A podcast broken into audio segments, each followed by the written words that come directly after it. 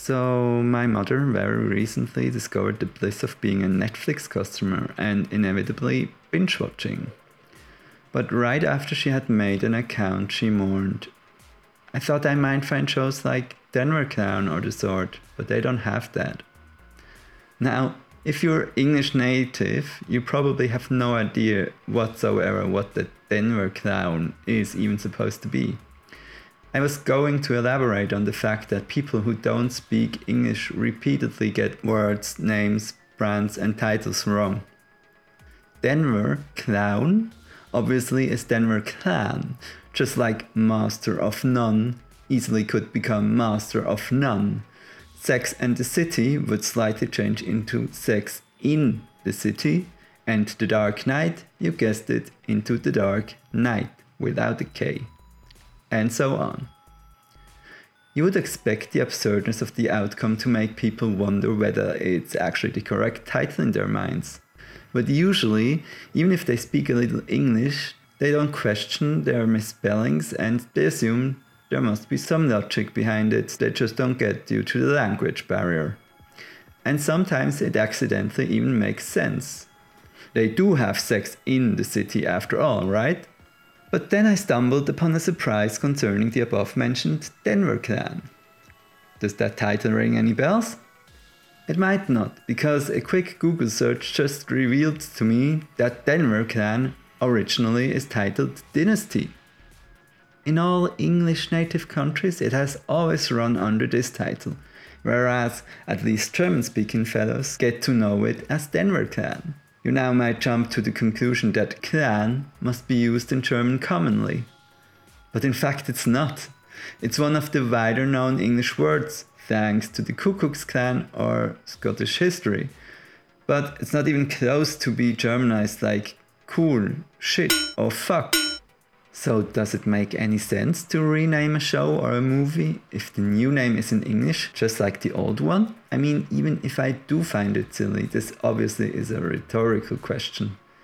I have to stress though that dynasty is a very odd example, since dynasty, in opposite to clan, is a German word.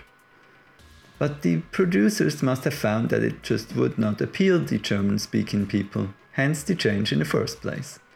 Further, their marketing receptors must have told them that it still needed to sound English. In fact, there are three kinds of Germanized titles. The first one, one where they replace the original title into something English ish. The second one, one where they just add some sort of German description to the original title. And the third one? One where they just ditch the original title and entirely name it something German. If you at least speak some English, any of those very often feel cringeworthy to read. So here I have some odd German equivalents of movie and show titles. First comes the original title, followed by the German title, and then by the translation of the German title. Parker Lewis can't lose. Parker Lewis, der Coole von der Schule. Parker Lewis, the cool guy from school. Die X-Files. Akte X. Die unheimlichen Fälle des FBI. X-File. The creepy cases of the FBI. Home Improvement. Hör mal, wer da hämmert. Wissen, who's hammering. Cruel Intentions. Eiskalte Engel. Ice Cold Angels. Mrs. Doubtfire. Mrs. Doubtfire, das stachelige Kindermädchen. Mrs. Doubtfire, the spiky nanny. Don't ask. Married with children Eine schrecklich nette Familie. A horribly nice family. Dr. Quinn, Medicine Woman. Dr. Quinn, Ärztin aus Leidenschaft. Dr. Quinn, Doctor from Passion. Family Matters. Alle unter einem Dach. Everybody under one roof. Alien. Alien, das unheimliche Wesen aus einer fremden Welt. Alien, the scary creature from a foreign world. Safety not guaranteed. Journey of Love, das wahre Abenteuer ist die Liebe. Journey of Love, the true adventure is love. Tremors, Tremors im Land der Raketenwürmer. Tremors in the land of the rocket worms. The Amazing Spider-Man 2. The Amazing Spider-Man 2 Rise of Electro.